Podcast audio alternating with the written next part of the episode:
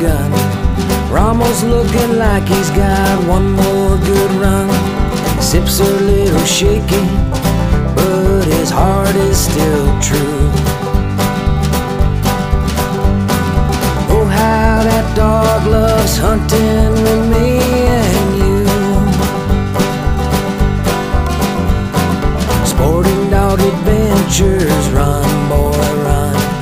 Everything you need is here under the sun. Hey, this is Jeff Fuller of Soggy Acres Retrievers and Sporting Dog Adventures TV. We have had a great run showing our love for dogs with our show, our podcast, our social media, and all that is based on Soggy Acres Retrievers. We proudly bring this podcast to you by Soggy Acres Retrievers and ask you if you are looking for training, boarding, or a yellow, black, or chocolate Labrador Retriever puppies, please check out soggyacres.com. Remember, everyone deserves a soggy dog. Our great fans of the Sporting Dog Adventures podcast, we are growing at an astronomical rate, and I want to thank you all. I do ask one thing from you. Please give us a five star rating on iTunes. Please give us a thumbs up, follow us, subscribe to us on whatever other platforms you're on.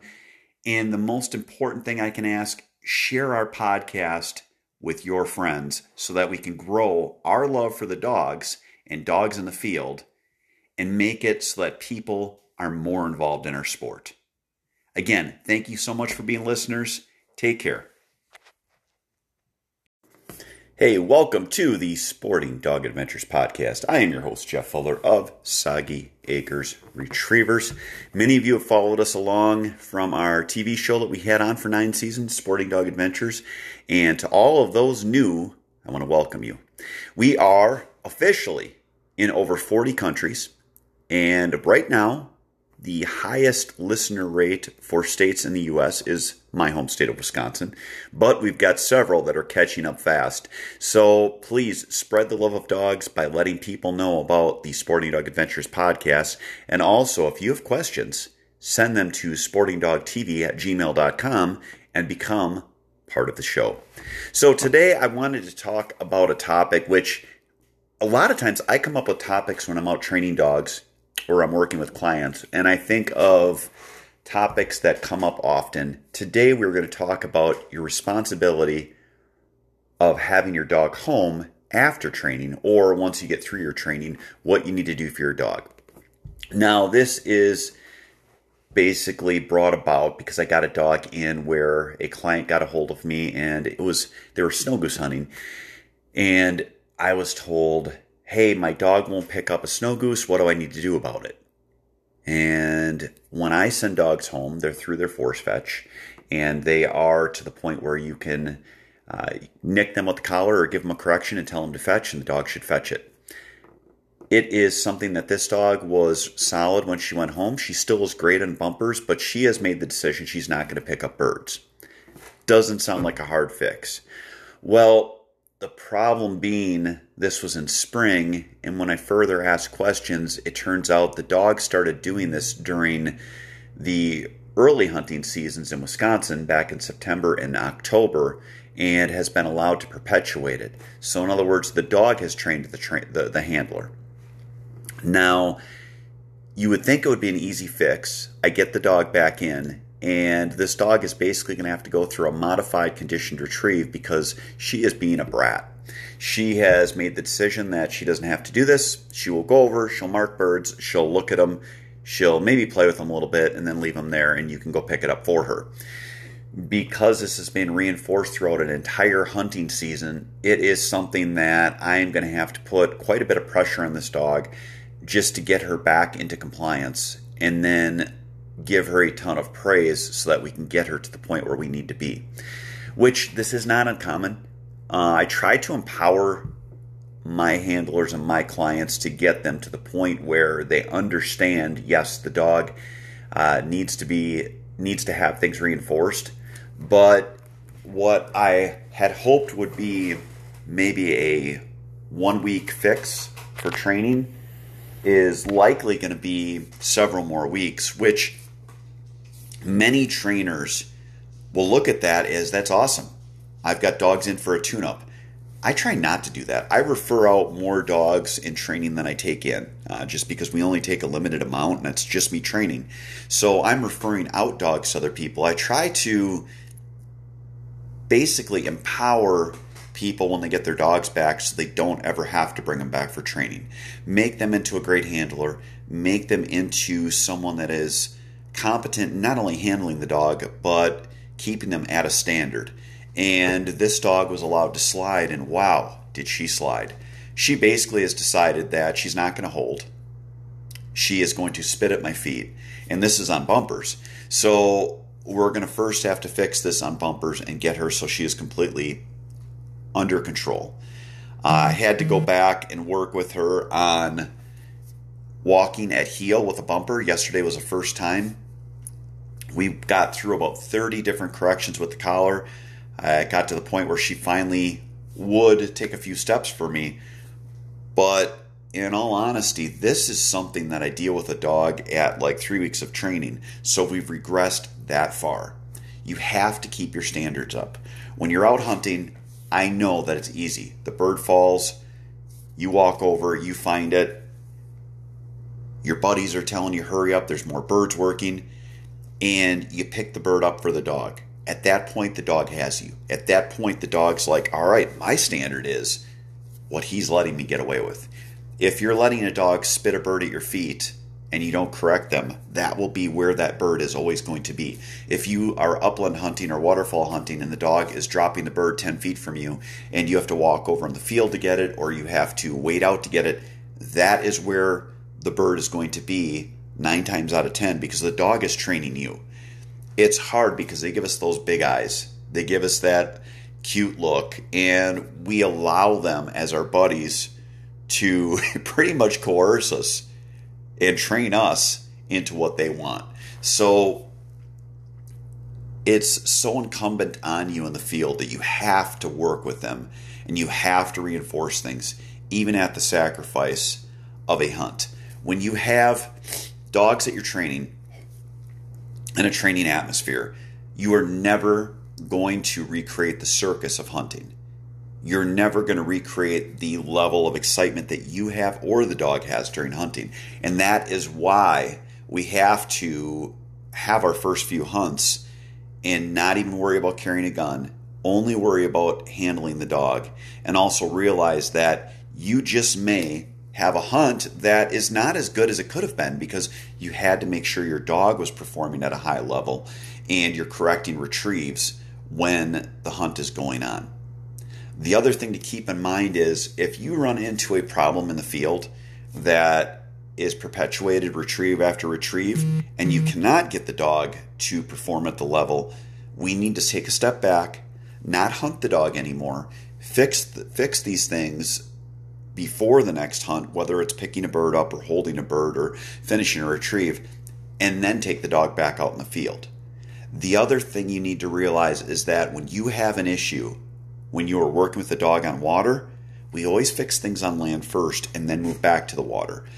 It is so hard to work with the dog on a retrieve issue or other issues when the dog is out swimming. It could be where they're in water too deep for even you to go out in your waders, but we want to make sure that we're fixing it. So always stop the problem that's that the dog is having, fix it on the on the land, and then head back to the water.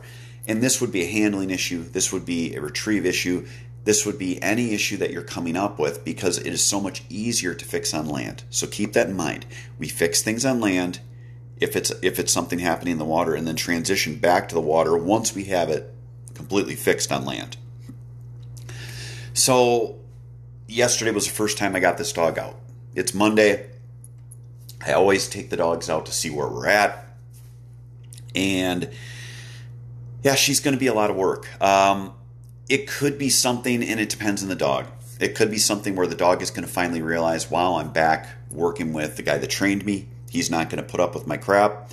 And she snaps back into attention. It didn't look that way yesterday, but the other thing when you're dealing with behavioral modification issues, conditioned retrieve, you will have where it seems like you are so far away from getting the dog to comply to all of a sudden the dog just does it because the dog just gives in. Always keep in mind, never become upset with the dog. Their job is to push your buttons. We have to, as handlers and trainers, give 80 to 90% positive reinforcement and praise and 10 to 20% negative consequence so that you're making it really easy for the dog to choose the the blue pill over the red pill if we're talking you know movie movie semantics. But you're making it really easy for them to choose the correct behavior as opposed to letting them do something bad uh, when you are dealing with dogs on something like a conditioned retrieve they will know they're going to get corrected and it's always so frustrating because they'll come in they will spit a bumper at your feet and then they'll look at you like oh boy here it comes because they know they're going to get corrected and it's it's frustrating as a trainer when you look at them and you're like, well, you just do it. But to keep in mind, when you have them finish a retrieve properly, you got to give them a ton of praise. You got to love on them. You got to make things mm-hmm. fun. You got to be like, oh my gosh, you're the greatest dog ever. Because it is really hard putting stress on a dog. And it's hard on the dog too, not just not just the trainer. So we want to make their successes abundantly clear that this is what we want so that they get amped up and they're like, wow, this is really fun. And they want to finish a retrieve. They want to have a positive outcome to their to, to whatever you're working on. So the dog that I'm dealing with now, we will throw bumpers for her. I am not going to bring her back into heel to finish on retrieves. What I will do is walk with her at heel so I have her under control and I'm going to have her on leash. She is going to be completely on, under control, like we are working with a young dog that's just halfway through conditioned retrieve. I will, once we get to that point, throw bumpers for her. I'm going to have her front finish. And as long as I can grab that bumper before it hits the ground from her mouth, it is going to be, oh my God, you're the greatest dog in the world. We're going to get her built up to the point where she understands, wow, I've done something really well and then transition to the point where we are coming in to sitting at heel. I will work with her every day on hold drills and then use the fetch e-collar correction drills when she does drop. So this is not necessarily a I guess a complete redo on force fetch, but it's just getting her back in that mindset of Yes, I remember what this was. Yes, I do have to finish retrieves. Wow, he really, really likes it when I am finishing retrieves. And I'm going to keep you updated as we work with this dog so that I can, I guess, give people hope, but also kind of a thought process of how it works with training and how it works with the dog so that we can learn with this one dog not only how to train but how to be a good handler and how to continue keeping standards up. Again it's not necessarily a knock on folks that are in this position. It's very common but it's how did we get here and how do we fix it so that we can all learn together and be more successful in the field so that ends this part of the show. Now, next up, I've got another update. We had two dogs that were, I don't even want to say sensitive to gunfire. They were flat out gun shy when I when I worked with them, and I've gotten them both to success. Not 100% success, but we are so far. I'm so pumped. I thought these dogs could possibly be washouts where I couldn't fix it.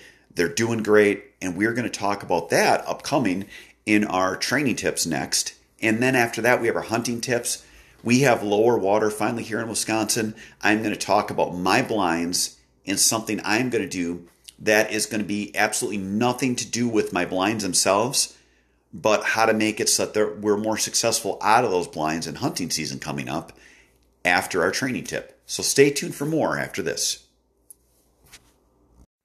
Jeff Fuller from Sporting Dog Adventures and Soggy Acres Retrievers. In our house, my wife hates having the plastic kennels and wire crates. We need them for the dogs because we have times when they need to be put somewhere, but she cannot stand the look. So we talked to DCT Kennels and we now have a new partnership with them for a product that is a crate but also a piece of furniture. If you want something that is practical as well as great looking, check out DCT Kennels. Jeff Fuller again from Soggy Acres Retrievers and Sporting Dog Adventures podcast.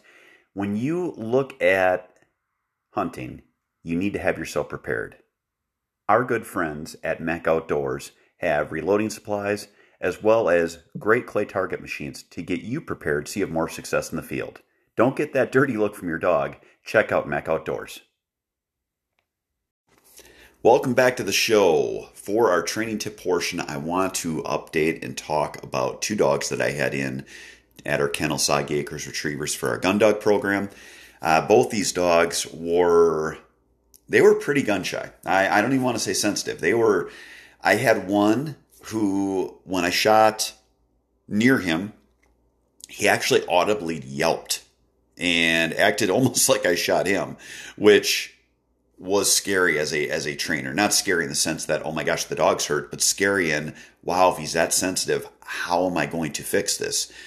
To give you an idea, the way that I introduce dogs to gunfire is I take all of my gun dogs out in our dog yard. It's 90 foot by 90 foot. I throw bumpers. I let them all have fun, run around, pick up the bumpers, do that for a few days, and then have someone at distance shoot. Two of my dogs uh, one did the audible yelp. The other dog ran right back to the kennel. And the other dog had had a mortar firework go off on the ground uh, during a festivity near it. And that caused that dog to be gun sensitive. So I'm working with both these dogs. We then stretched the distance out to 100 yards away and worked with the dogs. And when I threw bumpers and birds for the dogs, the next time, they were still so sensitive, even at 100 yards, that neither of them wanted to work and they just come and sat, came and sat next to me. So at this point, as a trainer, I'm devastated. I've got two dogs for clients that are wonderful people who are incredibly sensitive to gunfire. And I'm looking at it going, my gosh, they have a lot of money wrapped up in these dogs. How am I going to fix it? What I did was training at a point went out the window. We weren't worried about training to a level anymore except to get these dogs conditioned to gunfire. Idea being, it doesn't matter how great a dog does on a retrieve if they don't want gunfire around when these are going to be gun dogs. So it was incumbent on me to make things for these two dogs much more fun so that they really, really, really enjoyed what they were doing and we could get them through the noise sensitivity while also keeping in mind that we're going to use them for hunting dogs. So, with both dogs, it was finding out what they liked. One dog loves to dive in the water, the other dog loves birds above all. And it was putting them in situations where they had just a ton of fun and no rules. It wasn't enforcing the hold command. What I would do is I would take them mm-hmm. out on an mm-hmm. extra session and just play with them. It wasn't enforcing steadiness. It was just letting them break, do what they want, and have fun. Because again, we were only worried about the noise sensitivity. Yesterday, this has been going on for three months where I've slowly been adding things in. Yesterday, took both dogs out, got to within five feet of the shooter shooting away from us, but shooting while I was working with the dog. The dog that had the audible yelp showed absolutely zero effects or care about the noise. The other dog, it's funny, if you watch their ears, it's easier to see on dogs with cropped ears or horses where they will satellite their ears around. This dog ran fine and did work, but satellited her ears back to listen to what was going on as she was running out to do her retrieves. So we're now at a point where they're both fine. I don't need a second person to shoot around them anymore because I can shoot from the line. So what I'm going to do next is on Friday, I'm going to take the dogs out. I am going to take them into uh, some shallower water where I take the dogs back and work with them and let them have fun. Um, but what I'm going to do Friday is I'm going to take out multiple dogs. I'm going to shoot the 209 primer pistol myself at this area where it is our fun area. No holds barred. It's just about getting the dogs. into the water. Honestly, I've got areas that I take the dogs to work with. I'll train with them, but I'll take multiple dogs out to try to really improve their water entries. Dogs, a lot of times, especially with our ponds, they go from like zero to eight feet. They don't like to jump into that because we've got quite the tall bank right now with the water being down. So I'll take them to a back pond where it's, I'd say, about a foot to 18 inches deep. They love to splash around and play. They love to wrestle. They love to go out there.